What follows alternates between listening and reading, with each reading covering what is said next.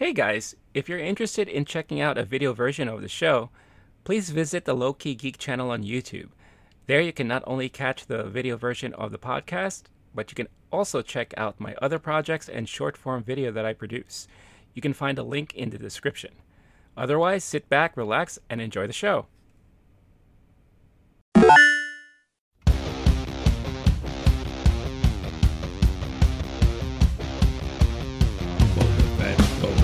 Mandalorian. Oh no. Hey, what's up everybody? Good morning. Well, good morning-ish or afternoon. I apologize for the delay in getting this episode up. Uh had some scheduling issues. This week has been really busy. It's uh without getting into it, you know, Sundance is happening and I'm trying to catch up with some of those movies, and uh, I was invited to go catch the Moonfall screening yesterday and have some thoughts on that movie, but we're not here to talk about any of that stuff. We're here to talk about the Book of Boba Fett. And if you are new and you're just coming across this video, welcome. This is the Morning After Spoiler Podcast show, where the day after I review whatever the biggest show is of the week that's currently happening. And right now, for some of us, it is the Book of Boba Fett. Um, for others, I would probably say it's Peacemaker, or maybe, well, Yellow Jackets just finished, right? So uh, I know a lot of people are talking about that. And, you know, I, I will do some thoughts and comments on Peacemaker because I'm loving that show. I mean, that show is fantastic. But like I said, we're here to talk about the Book of Boba Fett. As if the title doesn't give it away, this is a spoiler review episode, and I do this every week, every Thursday. Normally it would have uploaded around nine o'clock, but uh, like I said, because of scheduling issues, it's been a bit delayed, so I do apologize about that. But boy, do we have a lot to talk about in this episode. And without even going into any more nonsense, let me just put that spoiler uh, warning up there, because the title of the damn episode spoils this already for a lot of you. And uh, as of this morning, it is what, Thursday morning now, Disney already tweeted out a, a preview trailer of what to expect. The Mandalorian is back. We got, you know, good old Mando back. And uh, you know, I'll I'll say it what it is. It's it's like we're getting a Mando preview, season preview of season three. So this is probably like, this one episode is like a Mandalorian season two point five, right? Um, the whole episode is dedicated to the Mandalorian, which is perfectly fine because this episode was really amazingly well done. If you are a fan of the prequels, if you are a fan of the video games, if you are a fan of the cartoons, and you've been keeping up with all of that stuff, then this show was, this episode is perfectly tailored for all of you. And I appreciated all the little Easter eggs and the little fan service that we got. But this episode would not have been as cool if it wasn't for the brilliant directing of Bryce Dallas Howard. Um, she came back to direct this episode. It was a surprise. I don't think anyone knew that she was directing an episode of The Book of Boba Fett. Um, but she killed it. I mean, if you go back to seasons one and two of The Mandalorian, I would easily say that the, the, the two best episodes from those two seasons were directed by her. In season two, you know, she really stepped up her game when she directed the episode with um, the first appearance we got of Bo-Katan. And you could tell she got a lot of influence from her dad, uh, directing wise. And she kicks it up a notch in this episode with not only the way the episode paced, but just how the story played out, the action scenes, the character development. You know, we got so much in this episode, and I really do think it has a lot to do. Credit to Bryce Dallas Howard for directing such a brilliant, brilliant episode. And yes, Boba Fett does not appear in this episode at all, and everyone's saying that this is their favorite episode of the series so far. And what does that say? That the best episode of the season or of this whatever show is the one that doesn't have the main character in it. Look, I've been enjoying this show with every episode. You know, every episode has served a purpose. And it may have been slow for some. It may have been, you know, kind of underwhelming for others, because this is not the Boba Fett, you know, that I recall and all that stuff like that. But regardless of that, you know, and I even did a, a separate video about, you know, my thoughts on all that noise.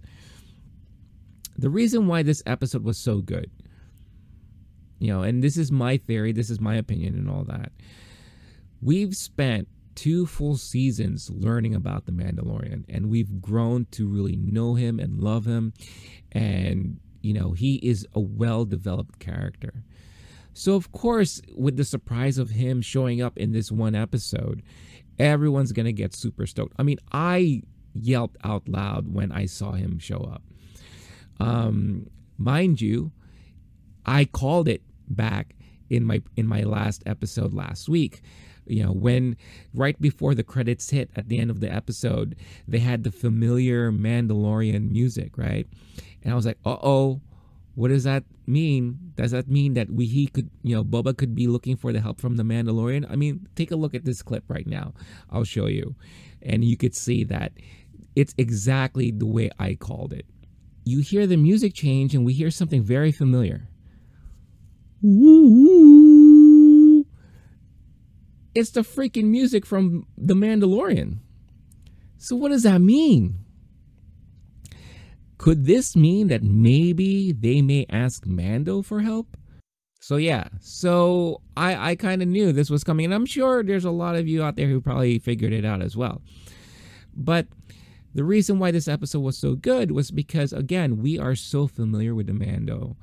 Um, you know, with Mando, and of course with Grogu and all that stuff like that. And with Boba Fett, he was never really a fleshed out character to begin with.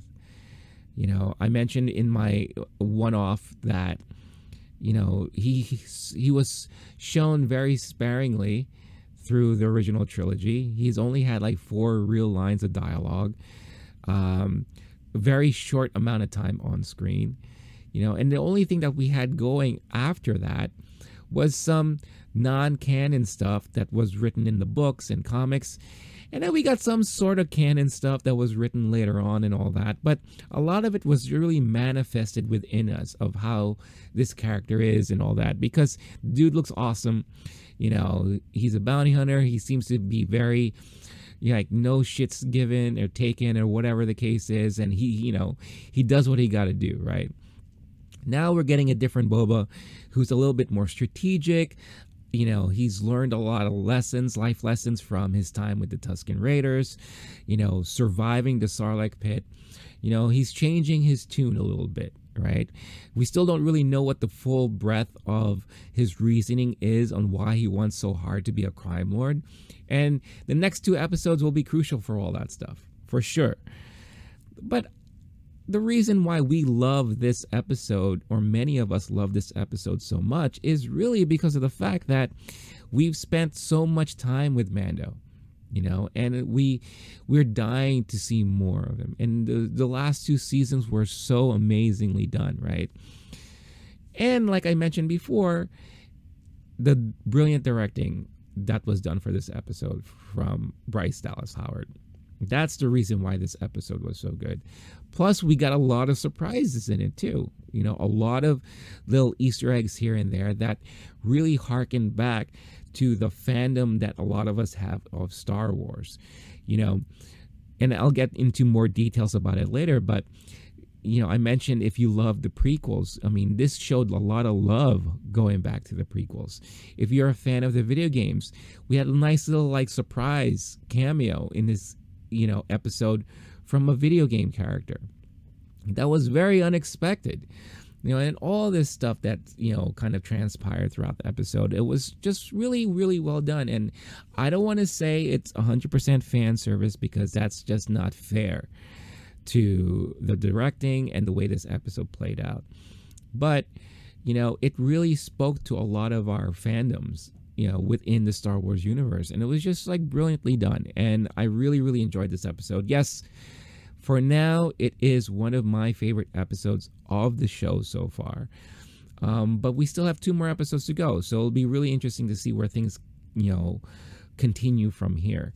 Um, but yeah, it was, re- like I said, really, really well done. And, um, you know, I, I'll get into a lot more stuff in a little bit. But I'm very curious to hear about what all of you think about the episode and all. And another way to look at it, too, is like, you know, because I did see some rumblings on Twitter, and, you know, some outlets wrote articles that this episode confused a lot of the fans, right, or the people who are watching the show. Because one, you had a full dedicated episode, uh, a full episode dedicated to a character that wasn't really part of this this this series, right? Um, but it's a character that we've grown to love, and that's the Mandalorian. And you know, there's no, you know, it was up until the last what five, six minutes of the show where we saw Fennec show up, and you know, she's the only other ca- main character in the series, so. It confused a lot of people. But when you look at it in a certain way, the name of the show is The Book of Boba Fett, right? And just like any book, sometimes you may have a chapter or two dedicated to a one-off, right? Something that's going around the universe, or, you know, whatever the storyline is, um, from the main characters that we're used to, that we've been reading about. And that's to give more backstory, uh, to hint of something that's coming up in the future. You know, that's just a part of storytelling. And when you read books, anyone who's read books knows that this is something that happens quite often. So this is exactly what's been happening here. And I'm not trying to make excuses for anything like that. Look, I, I've always been very honest about my feelings about every episode of the show so far. I've had my gripes with certain things, and there are a lot of things that I do love, right? It has not deterred my feeling for the series as a whole, because I'm still enjoying it. Did this episode kick it up a notch? Hell yeah, it did. But if anything, it made me even more excited for season three of The Mandalorian, because this episode and everything that he went through in this episode really sets a lot of things up for those next for that next season. And you know, yes, we, we it does look like Mando is going to be teaming up with Boba Fett to help out with his um, pursuit to become this over uh, this crime lord on um, you know on Tatooine and all that, and to fight against the Pikes. And I'm really looking forward to all that. But a lot of things to be said here. But yeah, again, let me know in the comments what you feel about this episode, how you took it, uh, and all that stuff like that. What are your thoughts about all the rumblings and what the people are saying? Maybe you don't give a shit. Whatever. You know, people are people, people are people. So what can it be? Whatever. They're they're gonna say their thing. They're gonna they're gonna you know hate on you know this show, or they're gonna love this show, or whatever the case is. I'm loving it. I know there are a lot of you who are enjoying this show. Uh, you let me know in the comments of some of my episodes, so I appreciate that. And you know, let's continue enjoying the show and see what happens. For all I know, the last episode will air, and when it's all said and done, I'll be like, this show sucked. I'm like, we built up all this stuff and nothing happened, or the ending doesn't make sense, or whatever. Um, it could easily happen that way. But I will wait and see. I am leaving it up to Favreau and Filoni and Robert Rodriguez in putting together whatever they feel is a an appropriate storyline for this dude, and let's see what happens afterwards. Yeah, so again, let me know in the comments about what you feel and what you think about this episode. But I will get into some of the recaps, but before I do, uh first, I am parched, so I will be drinking some of my coffee. Ah and if you are a coffee like I am, then you know how important it is to have that great cup of coffee every day, or a favorite coffee of yours, right? And that was something I've always used to struggle with from time to time, until I came across Bulletproof Coffee. Now, the reason why bulletproof coffee is so good is because bulletproof coffee, it provides a more cleaner coffee. And what does that mean? That means that there are no chemicals, um, there are no, you know, additional additives or whatever the case is. They go through this really, really deep process in making sure that all the beans are thoroughly cleansed multiple times, and goes through this whole process to make sure that once the beans lands in your hands, it is free from all types of chemicals with nothing else added to it, so that you can just enjoy the coffee purely. Uh, so, you know, use use your time wisely and enjoy a new way of drinking coffee with Bulletproof. So fuel your journey every morning with Bulletproof. Like I said, they provide clean coffee, but that's not all they provide. They also have keto-friendly snacks and proven supplements to add to your daily diet. Uh, their approach to nutrition helps transforms the way you feel. And to be honest, I really believe in that. Um, you know, one of the things I hate about drinking coffee is that sometimes some coffee is very acid, like acidative, right? You feel it. And sometimes you get like these reactions, or, you know, your stomach kind of hurts, or whatever the case is. Every time I drink bulletproof coffee, I don't get any of that, you know, and I was a lover of Starbucks for a while, but Starbucks always has that aftertaste and all that. I never got that with bulletproof coffee. So, um, you know, I that's why I like talking about these guys. That's why Bulletproof is my coffee of choice on a day-to-day basis. And I want you guys to experience it Uh, for yourself, and to make your mornings a little bit more bulletproof. So by doing by uh, you could see on the screen right here that you can get yourself fifteen percent off by using the discount code LowKeyGeek, all caps, one word, um, by visiting the link in the description of this episode. And if you click on that and you use this at checkout, you can get yourself fifteen percent off your order on Bulletproof Coffee, and try it if you haven't tried it already um, before. Um, they have many versions of their beans. They even have a starter kit and a sampler pack if you're interested in just, you know, um, getting a variety of what they have to offer, and see for yourself if this is something that you would love to add to your daily routine. So, and if you do, let me know what you think of it, um, whether it's on Twitter or in any of my videos. Um, let me know what you think of it, because I truly feel that bulletproof coffee is the way to go. Uh, so enjoy yourself some bulletproof coffee, and enjoy fifteen percent off at checkout with the discount code LowKeyGeek. And anything that is uh, done through this promotion, uh, any commission that I get goes back to supporting the channel. And if you click on that link and you use this discount code, uh, I totally, totally appreciate you, and I appreciate the support that you're giving to this channel. So thank you so much. And yes, try Bulletproof. I don't think you'll be sorry at all. All right, let's get into the nitty gritty. Let's go into this recap. So episode starts off in this crazy meat locker thing. Um it kind of looks like, you know, I'll be honest, like, again, this is where some of the more modern stuff throws me off a little bit, because this looks like any other industrial meat locker that you would see in any other movie, right? Like, for some reason I felt like I would could see Rocky in the background, like pounding on these meats, you know, training and all that stuff like that. But it is what it is. But they don't waste any time, because shortly after you see where we are, you see the good old silhouette, and there he is, Mando. He is back, uh, and it really looks like it's picking off exactly after the events that happened in season two. We don't know what happened, obviously, yet with Bo-Katan, and, you know, we know Luke took Grogu away. Spoiler alert. Oh, and, you know, if you don't know what I'm talking about, I'm sorry, but I would like to think you've watched all of that stuff already. But, you know, we don't know how he got off that ship or how things ended up there, but he's here, and it looks like he's working once again, um, and he's here to collect a bounty. And, you know, he's, you know, going through this meat locker place, and he comes across this dude um, who he, you know, he has a, a bounty on, right? So this dude is giving him shit. He's like, I'll know who this guy is. I'll let him know that you know, whatever, that you're looking for him. And he's like, oh, I already know who I'm talking to.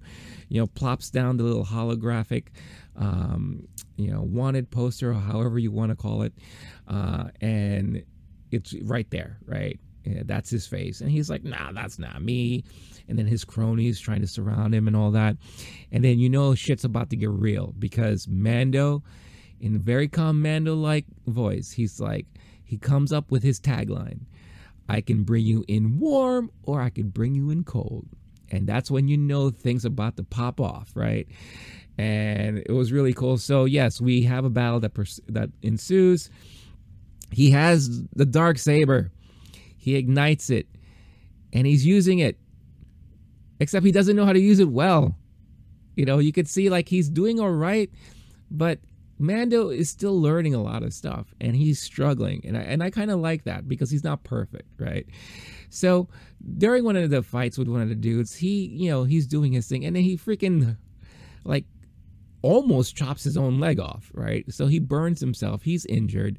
Whatever, whatever, you know, Mando does this thing, he holds his own, and he doesn't give a shit anymore. He just takes out his target, slices him in half, you know, then decapitates him, you know, and that's it. All said and done, right? So he, you know, he walks out. All the workers in the in the meat locker, he's like, look, I got no quarrel with any of you guys. I'm here to collect my bounty. I got it. You got a lot of money in there, you know, because they were gambling or doing whatever the hell they were doing. All that can be yours. Split it amongst yourselves the way you want it and be done with it, right? And of course, they're all like, hell yeah, money, let's go. Um, but the funny thing about these guys is that they kind of look like pug people. And for some reason, every time I keep looking at them, they look, I look like it's looking, it looks like I'm looking at a bunch of pugs with human bodies. I don't know what, you know, aliens, these, what alien race this is or anything like that, but I, I just thought that was pretty funny. It's like, oh, I'm looking at a bunch of pugs. Uh, but yeah, so, you know, he goes off. Then we get uh, a sense of where he is right now. Now, I don't know the name of whatever city it is, but the way I saw it, it's freaking Halo. You know, it's it's a ring, and the whole entire city or cities is on the rim of this ring, this Halo ring. Um, I've been playing a lot of Halo Infinite, so I'm in like the Halo mindset, but it's freaking Halo. That's what it is, you know? Uh, and it's, it's, it's interesting how a lot of the sci-fi programs or movies are going with this same type of concept. You know, speaking of Moonfall, um, you know, without getting into any spoilers or anything like that, you see something like that there too, you know? So it's kind of interesting how the, uh, like a lot of uh, programs have adapted to this and all that. But yeah, he's there, and Mando's limping because he, like a dummy, he hurt himself and all that. But the coolest thing, and again, talking about the directing of this episode, and you probably wouldn't even notice it because it's you're so immersed in paying attention to what he's going to do or where he's going, where he's walking. But they have this brilliant one shot. The minute he walks into the elevator, and you got this hump over here, you know, who's just like kind of trying to mind his own business and all that, you know, and, you know, Mando doesn't give a shit. He's like, he got to get to where he has to get to, right? But the minute he gets into the elevator, the none of the scenes cut at all. Again, definition of a one shot is that it's a series of events that happen in one take, right, with no cuts or anything like that. And I love stuff like that, because anyone who knows about movie making and and and producing and, you know, putting together shots like this, this is a very difficult shot type of shot to accomplish, because you got to do it all in one take. And if something messes up, you got to do it all over again from the beginning, right? So I don't know how many times or tries it, it took to do this, but it was so brilliant, you know, because he gets into the elevator. The elevator, well, you know, goes up. You know, we know it's all like special effects and all that, but then he gets to where he gets to. He comes out, and he's in this club. He walks into the table where, you know, all the Studio fifty-four rejects are and all that, and these are the ones who hired him to do what he had to do. Um, you know, he plops the head down. He's like, I got you what I got you. So where's the info, you know, that I'm looking for? And he's looking for information for uh, access to like the lower levels of this Halo ring or whatever the case is, right? And they're giving him, gr- you know, kind of grief. They're like, come on, stop talking business. Hang out with us, party, drink. And he's like, look, I'm not here to party and drink and all that stuff like that. Just give me what I need. It's like, wait a minute, I got another freaking, uh, um, you know, job for you if you want it. And he doesn't give a shit. He's just like, look, here's the head. Give me the info or else I'm taking this head back or whatever the case is. So they, you know, they give it to him and all that. And then he leaves. And again, all of this is being done in one shot, in one take. They pan through the table, so you're seeing different angles. He leaves that area where the meat, where the table was. He gets back into the elevator, and he goes back down, and then he exits the elevator. And again, brilliantly done, all in one take. And I really, really love that stuff. And it was, it was really, really well done. So now that he has the coordinates of where he could find this access to the lower levels, Um, you know, he, he finally makes his way down there. Um, there was this one part where he was going down a ladder and the dude's hurt, right? So he can't really use his leg that well, but the dude has a rocket pack. Why couldn't he just like fly down? Why is he like climbing down this ladder? It's like an open space too. So it's like, there was no restrictions. So I really didn't understand the part, but whatever. But we do find out why he's looking so hard to find the lower access. And that is because that is where we find, once again, the Armorer. The Armorer is back. So it's his tribe. It's his clan. Um, we haven't seen these guys since everyone disbanded while helping him escape with Grogu and all that stuff like that. Um, so we finally, they have a nice little reunion there with the Armorer. And of course you got this hump, the this big hulking hump. I don't like this guy. I never liked this guy because he never liked Mando. He's like, he, you know, he always gave him a lot of shit and all that stuff like that. And you could tell that there's still something there in a way, right? But he's there. They know he's hurt. So he's trying to help Mando out, you know, try to heal him up and all that stuff like that. Then, you know, he, she asked, the Armorer asked, like, what caused such, you know, damage to you? And it's like, oh, it's the Darksaber and everything. Oh, I want to see it. So she takes the Darksaber, she looks at it and everything. And then we start to hear, like, little stories. You know, she gives a little bit of background about the importance of the Darksaber and how, you know, how the legend tells the story about, you know, whoever wins this in the rite of passage gets to be the ruler of Mandalore, and, and if it wasn't won, if it was just handed to you, then that person will be cursed. And in a way, it kind of like it describes what happened with Bo-Katan, right? Because she never won it, you know, just like how the Creed says uh, you're supposed to, you know, gain it. You know, it was given to her as well, and a lot of bad luck fallen upon her. So that kind of makes a lot of sense, right? So I thought that was really, really cool. Um, so... You know, we get a little bit backstory about that. Um, we also learned that the Darksaber was forged. Um, the hilt itself is Beskar, uh, but the the saber was forged by a half Mandalorian, half Jedi person, right? So I thought that was really cool. The name was given, but whatever. Um, so they they you know they move on and all that.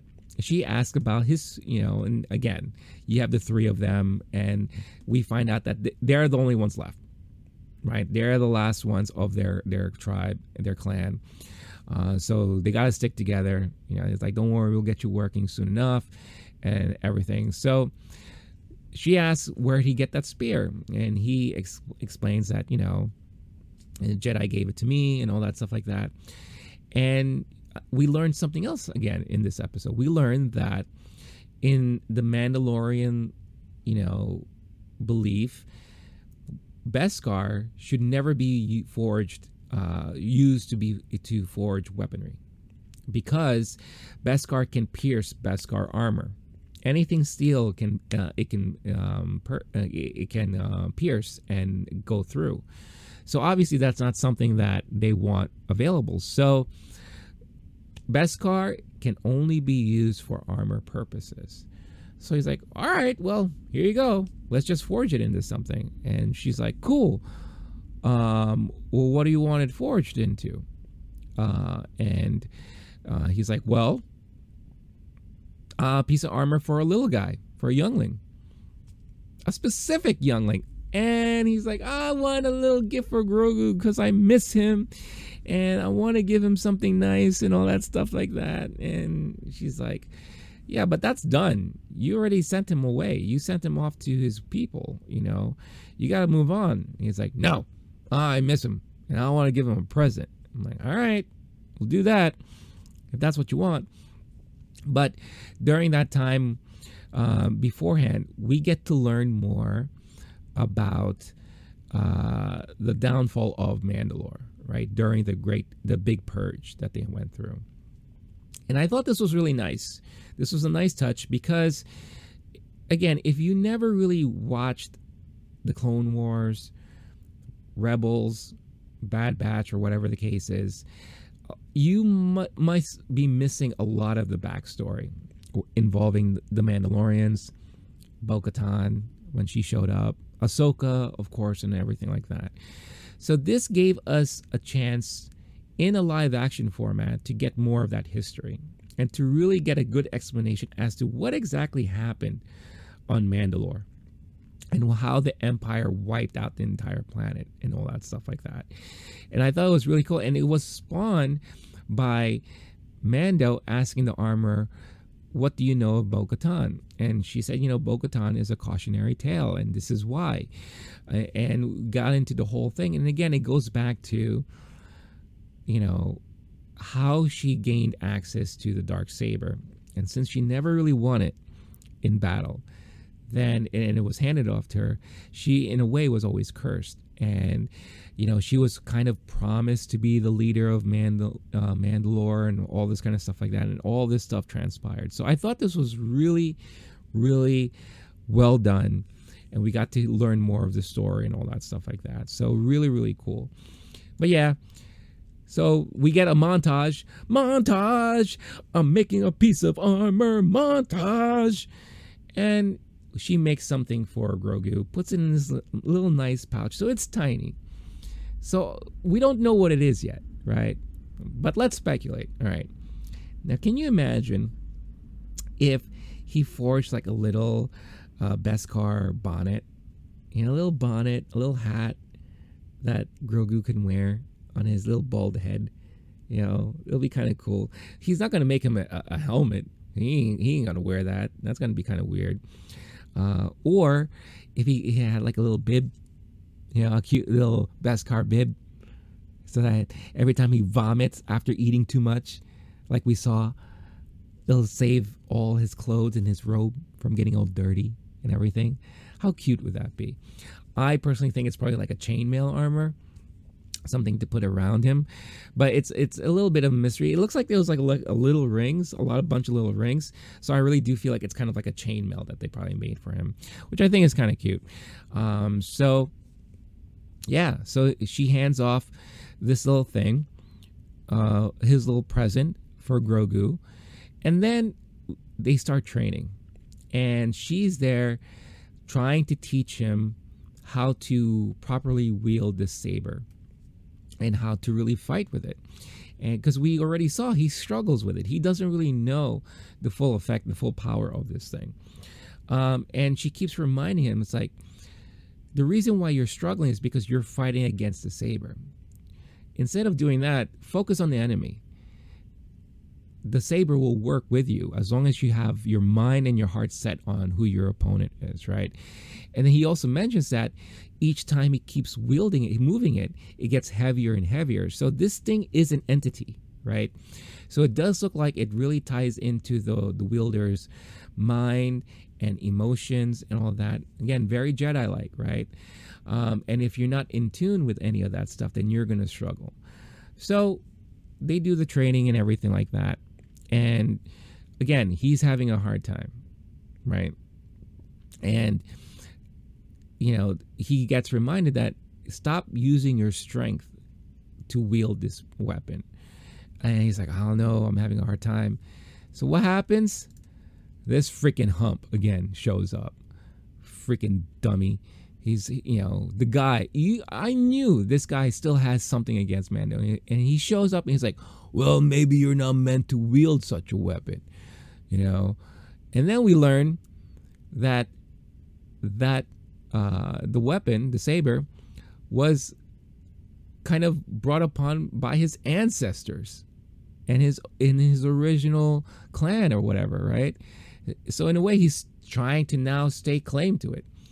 But Mando's like, yeah, that was nice. Yeah, your ancestor did it, but you know what? I won this. I won this in battle, so it's now mine. And it's like, well, I'm going to challenge you. I challenge you to a duel. And of course, the armor's like, all right, do you accept? Whatever you dummies want to do, all right? You want to kill off each other? Go ahead. I mean, there's only three of us left. You're going to leave me alone? Who am I going to build armor for now? You know, I don't know that, but whatever. They do their thing. You know, and they start fighting, and you can, like, in the beginning you feel like, oh, oh, wait a minute, this hump's gonna win, right? Because he's determined, he's taller and bulkier than uh, Mando. Uh, when he eventually grabs hold of the the saber, it looks like he doesn't have that much of an issue with it, but you know what? Mando is quick, and he's slick, while this big dude is not. And before you know it, he eventually overpowers this hump, right? Which is which is great. And finally, the armor's like, enough. All right, you dummies made a fool of made fools of yourself. It is what it is. Then for some reason, she starts asking this question. She's like, hey, hump, have you ever revealed your face to anyone? Ever taken your helmet off and had someone else take it off? And he's like, of course not. Mando, what about you? Oh boy, what is he gonna say now? Because we already know he's taken his helmet helmet off multiple times, right? People have seen his face all over. Now, if it was me, I'd be like, of course not. No one's seen my face. I never took this helmet off. You know, that's against, that goes against the creed. I can't do that. But Mando, being the loyal Uh, member that he is, the loyal person that always believes in all of these beliefs and everything, he cannot tell a lie, and he said yes. So what happens? She's like, up, oh, wrong answer, stupid. You are now ousted. You are you have just uh, lost your Mandalorian license. You're done. You're not a Mandalorian anymore. He's like, wait, please. I must, there must be something I can do to redeem myself, you know? And then the hump is talking his shit over there. He's like, just go. That's how you redeem yourself. Just leave. And he's like, shut up. I'm talking, well, adults are talking here, right? And then she mentions that the only way you could ever redeem yourself um, is to visit the whatever lakes that are found in Mandalore. So, as Prince would say, you have to purify yourselves in the lake, in in the water of, of Lake Minnetonka, right? But in this case, he has to purify himself in the waters of Lake Mandalore, or whatever the case is. But he's like, wait a minute. The only way to access that stuff is through the underground tunnels, which are all sealed off because of the Big Purge. So, what happens? We get ourselves a little quest and reason for Mando to do something in the future season of The Mandalorian. So now we learn that this is something that he has to do, because you know how much it means to him to be a Mandalorian and how much it means to him to be part of this clan, to belong, right? So we now know that this is something that he's going to have to do. Things are, are not really fully settled with the armorer and hump on the ground, you know. But he's told that if you're gonna, if you want to redeem yourself, this is the only way to go. To bathe yourselves and purify yourselves in the in the waters of Lake Mandalore, or whatever the case is.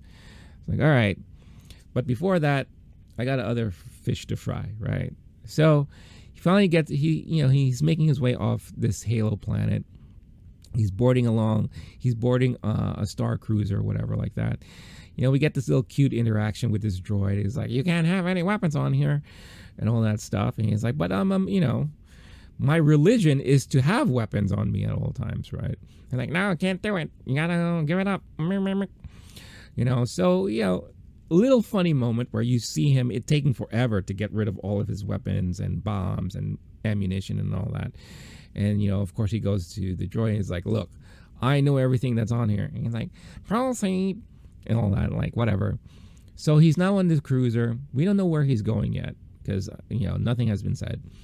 But you have a nice little moment, cute moment. Now, if you've been on any flight, I'm sure more often than not, you've come across that one bratty kid that can't mind his own business. And he's staring at you, right? Because he wants to be a friend, or because he's bored, or because you have snot on your nose, or whatever, your hair is blue, right? So Mando's just sitting there looking out the window, you know, and you got this little bratty kid looking at him. He's like, "Hey," you know, you know, Greedo-looking kid, you know, you would have think Mando would have shot first, right, or whatever, but no, it's a kid. You can't do that. Sorry, I was getting a little bit carried away. But, you know, whatever, the parents like, "Get down here, stupid."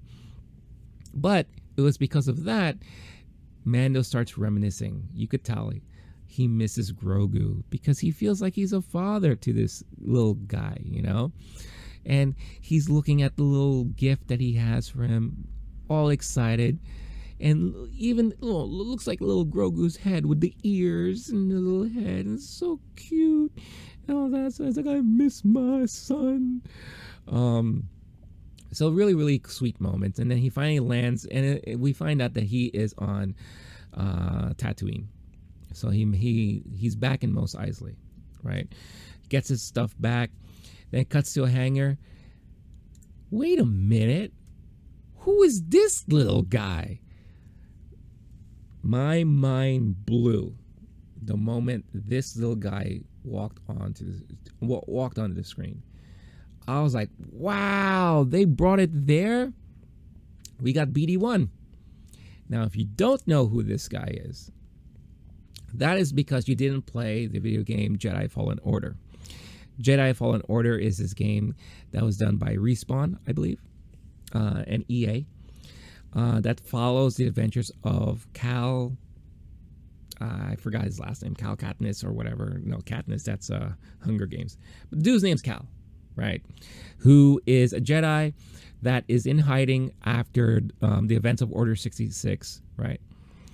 Um, and he has to find his, you know, he's making his way through planets and all that to try to find more backstory about, you know, his uh, teacher and what happened to the rest of the Jedi.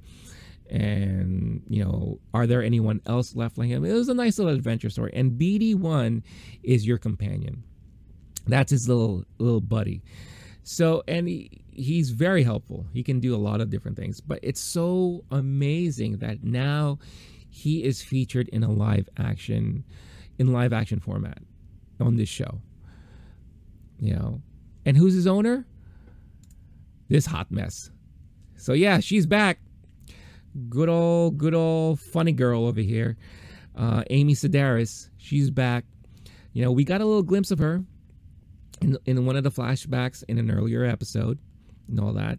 But I wasn't expecting her to really be back. But she is part of the Mandalorian, you know, storyline. She helps Mando a lot with a lot of things. But she's here and she's the owner. So we're back in her hangar there on Mos Eisley.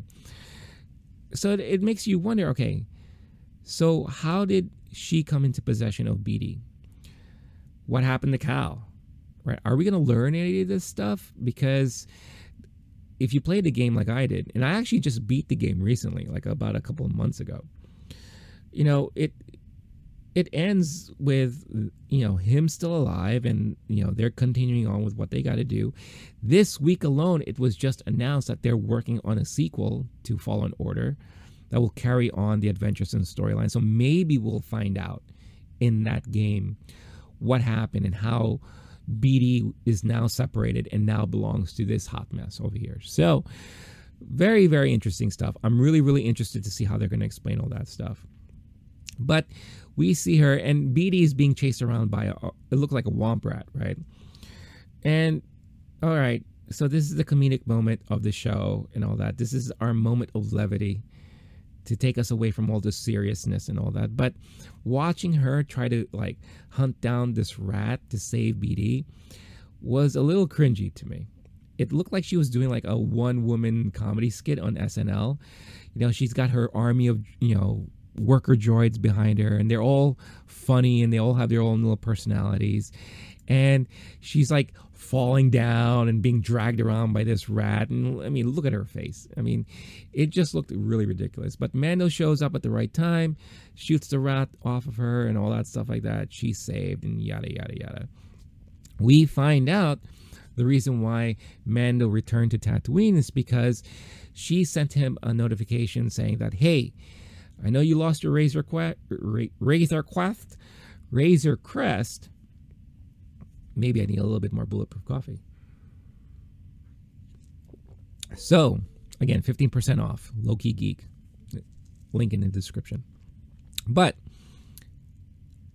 hey, you're looking for another ship? I got one. And I got a perfect replacement for you. So he shows up with the money and all that stuff like that. And as she's walking to the reveal of what this ship was, because he's like, he's thinking he's going to get another Razor Crest. He can't get that damn ship out of his mind. He's like, I'm looking for another Razor Crest. I'm, where's, where is it? But the minute we see this tarp, I knew immediately because I knew the shape. It, it reminded me immediately of what it was. I'm like, no way. She reveals it, and it is a Naboo starfighter. I was like, wow. Again, prequel lovers rejoice. It's amazing, right? But it looks like crap. He even, he, you know, he uses a classic line, it's a hunk of junk, right? But she's like, well, you showed up too early. I'm still working on this thing. He's like, yeah, but it's not a Razor Crest, so I don't want it. And she's like, wait up, hold on, hold on. This thing has a lot of potential. Plus, with my expertise and all that, I can soup this baby up and make it extremely fast and extremely powerful. Whatever modifications you want, we'll take care of it. I got you. Just give me a moment to like finish it up and show you firsthand, right? So you could tell he's like thinking about it and all this stuff like that. And he's like, all right, let's see what you got. And she's like, well, I could use a hand. And he's like, fine, I'll help out. And then we get another montage. We're putting a ship together montage. Mando and Crazy Lady montage. We got robots in the background montage, montage. So we're, we're seeing them put together the ship and all that. And then they had this really, again, it's so weird how we have like these comedic moments with her. So these Jawas show up, right? Because she's like, well, I get a lot of these parts from my Jawa clan. I, I work with these Jawas. And he's like, really? You can get anything from these guys? I'm like, yeah, they're like the best. And he's like, well, can I meet them? All right. So they show up, and she starts talking to them, and they're like, whatever, doing that thing. And he's like, well, you know what? Let's test. Let's test how good you are. I'm looking for this, I don't know, super flange thing, majig, whatever. And she had to mention, of course, this is a comedy bit, right? Like, oh yeah, they're really cool and they're trustworthy. You know, I dated a Jawa once, and. Th- Okay, this part did have me laughing because all of a sudden one of the Jawas like, and she's like, "Oh no, I'm good. I'm still working on myself." So he, this dude was just, he was shooting his shot. He's like, "Oh, you dated a Jawa? Oh, what about me? You want to get together?" I thought that was actually pretty funny, but again, nothing to do with anything, right? Just for comedy's sake. I thought. You know, it was kind of weird, but that one bit saved it for me. And I thought it was pretty funny. And then she makes a comment like, oh, they're so hairy and blah, blah, blah, whatever. So, you know, they, they do return. They come up with whatever this piece is that he's looking for. And he's like, wow, you did it. and they're putting the ship together more and more. There's even a moment where she did mention the Pikes again, because they stole whatever this piece is from one of the the ships that the Pikes were using to smuggle spice and all that. And then she's like, oh, those Pikes, you know, they're not to be reckoned with. Everywhere they go, they cause trouble and and all that stuff.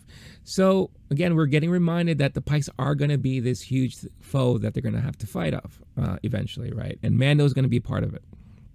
So they put the ship together and everything. So now it's time for a test drive, you know. So he finally decides to jump in there. They have this really funny uh, moment, not funny, but interesting moment, as he's looking over the the starfighter. And once it's all done, and of course it has to be all fully silver, because that is, he wants his vehicle to be chromed out, fully chromed out as much as possible. Um, but if you're familiar with the starfighters, they have a little bubble in the back, right? And that's usually where the astro uh, the astromech droid sits. And it's like, oh, I noticed that you hollowed out the droid port here. It's like, yeah, I know how you feel about droids and all that stuff, so I figured you probably wouldn't need that anymore. But it's still a little cockpit area. So could this be where we would see Grogu sitting in the future in an in a in the whatever, when they come, you know, face to face together? It's like, hey, let's go for a joyride. And you see Grogu sitting in this little cockpit, and he's like, oh, wow, I can't believe it. You know, I mean, he doesn't talk, but you know, he does those facial things and then throws up again because he ate a bunch of eggs or whatever the case is. But I thought that was really, really interesting. So you got Mando going for a test drive, test spin, and he's loving it. He's like, man, this thing, you know, is really reactful, um, and it's going super fast. And during the whole time, as he's speeding around Tatooine, it reminded me a lot of uh, episode one during the pod race uh, sequence, because he's racing through a lot of the canyons and the mountains there. We get to see him go through Beggar's Canyon, so we get to see him experience all that. We do see a Womp Rat, but there was no bombing of any Womp Rats, unfortunately. But he's going around and he's loving this sucker. He's like, man, this is the best thing ever, right? So he's going around. Um, and then he's like, all right, let's see what else this thing can do. And he finally goes off into space, right? So as he goes off into space, you know, and like I said, he's going around, speeding through, and, and this is like really like the Top Gun moment also. Really, really awesome stuff. Uh, very well directed, very well um, done as far as the cinematography and the special effects and all that. So very, very well done. So he goes off in space, and we see this little brat again, because Mando decides to like fly uh, alongside this Star Cruiser, um, and this brat, I don't know if this is the same brat, looks like it is, but they have their little Superman moment, you know, the whole thing when Superman's like flying next to an airplane, and you see a little kid like, ooh, who's that guy, mommy? And Superman does one of those like, what up? You know, and Mando kind of does a nod and then just goes off and everything. So I thought that was kind of neat and all that. But since he's going so fast, all of a sudden we see the cops show up. Whoop, whoop, it's the side of the police. He gets pulled over. And he's like, oh, sorry, officers, was I doing anything wrong? It's like, well, you're flying too fast next to a freaking, you know, commercial ship and all that. Um, whatever the case is. And, you know, pl- plus you don't have whatever beacon, you know, you don't have a registration. So who are you?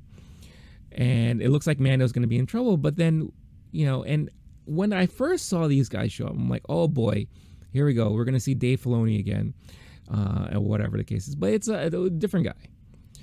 But we hear a voice on the comm. And it's like, hold on.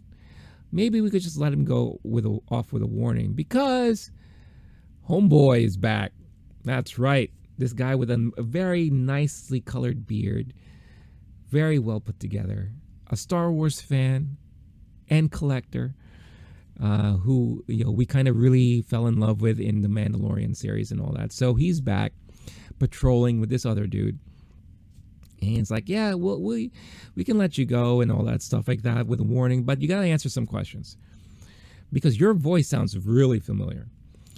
And The last time I heard a voice like that, it belonged to some dude who flew a Razor Crest that we saw on this other planet, blown blown to shit next to some other Imperial artifacts and all that stuff like that. So no Razor Crest, familiar voice in a new ship, kind of makes sense, eh?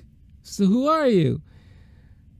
And before Mando even answers, he hits a switch of a button, boom, he's out, out like shout, he's gone. That's it. And he's like, I ain't answering no more questions, I'm out of here. So, you know, the, the guys are like, well, what can you do? You know, did you want to really go back to base and fill a bunch of paperwork and all that stuff like that? It is what it is. I'm pretty sure we're gonna, this is not the last we're gonna see of him. He is part of this universe and all that. Um, so it was kind of like a nice nod to, all right, we know this guy's here and all that stuff, right? So they get back, oops, he gets back to the hangar and she's like, how was it, eh? And he has this line, wizard. Oh God, now we're gonna be hearing everyone quote this line. Bringing it back from episode one with the little bratty kids. Like, wizard, Annie, that's wizard. Please no, please. Let's not get carried away with this line, please. But anyway, she, he gets out and he's like, oh, by the way, you have, you have a friend looking for you. And I said, like, you're busy and all that. But we all know, because you just saw it, Fennec. Fennec finally shows up. And like I said, this is like five minutes left in the episode, right? Fennec shows up. You're like, hey, what up, homie? Uh, would you happen to be looking for work? I got a job for you. Has a bag of money, throws it in his way. And it's like, all right, what's the job? It's like, well, it's not a job. We need muscle. We need help. And immediately he's like, Boba, right? Look, it's on the house, you know? And she's like, word? I mean, come on, Boba and him, Boba and I, we go way back, sister, right? You know, he helped me. He showed loyalty to me. He kept his word and all that stuff. It's the least I can do to pay him back, right? Or whatever the case is. But before I go, I got someone to see. So you know he's gonna go and find Grogu to give him this nice little present. And that's pretty much how the episode ends. Um, so again, speculation time. I'm thinking that the next two episodes, uh, we're gonna, it's gonna follow Boba and all that, and the Mando and Mando's gonna show up and everything like that. Boba's building his army. I don't know if he's going to have any other people with him or who else he's looking for help from. But we know Mando is in, in it to win it. He is part of the gang. But for The Mandalorian Season three, I'm wondering if we're going to get kind of like time jumps where we're going to get the moment where he does find Grogu, right? Right before he teams up with Boba Fett to do whatever he needs to do with the Pikes and getting Boba what he needs. And then we're going to also get to see Mando going off to Mandalore to redeem himself, do what he has to do to redeem himself. Plus, he has the dark saber, right? So technically, since he won it, you know, according to Creed, he is the ruler of Mandalore. Plus, we still have yet to figure out what's going to happen with Bo-Katan, right? And all that stuff. So uh, it will be really, really interesting. And that's why I said this episode had so much going for it. That's why it made it so great. Not only for the current show, but for future episode uh, episodes or season of The Mandalorian, which I'm really, really looking forward to. And I know many of you out there are looking forward to. So that's the episode recap, all the spoilers and everything like that. And that's the show this week. So again, thank you so much for tuning in. Please let me know in the comments your thoughts about this whole entire episode. What did you like about it? Was there anything that you didn't like about it? Uh, do you think it distracted too much away from the main storyline by having this whole dedicated episode to Uh, good old Mando there? um, you know, or was it just perfect for you, or whatever the case is. Like, I really enjoyed it. I hope you did too. Um, again, if you are new to this uh, channel and you're watching for the first time, thank you again. Uh, episodes will upload every week up until the end of Boba Fett. Then I'll move on to whatever the next series is, um, and it will launch always the morning after the day it drops, right? Uh, if you are an audio listener, again, thank you so much for listening. You can find this show on audio format as well through your podcast platform of choice, whether it's Spotify. Ooh, I don't know if you want to support Spotify right now, but anyway. Uh, Apple Podcasts uh, and other main podcast platforms that are out there. Just look for the Low Key Geek channel uh, on there, and the episodes of the morning after spoiler uh, review show will be in there. Uh, all the links for everything will be found in the description. And don't forget, save yourself some money and get yourself a new daily routine with Bulletproof Coffee. fifteen percent off if you use the discount code LowKeyGeek, all caps, one word, at checkout. Click on the link in the description and enjoy some great coffee. Enjoy the rest of your week. Stay cool, stay classy, stay safe, and I'll catch all of you next week. All right, y'all. Peace.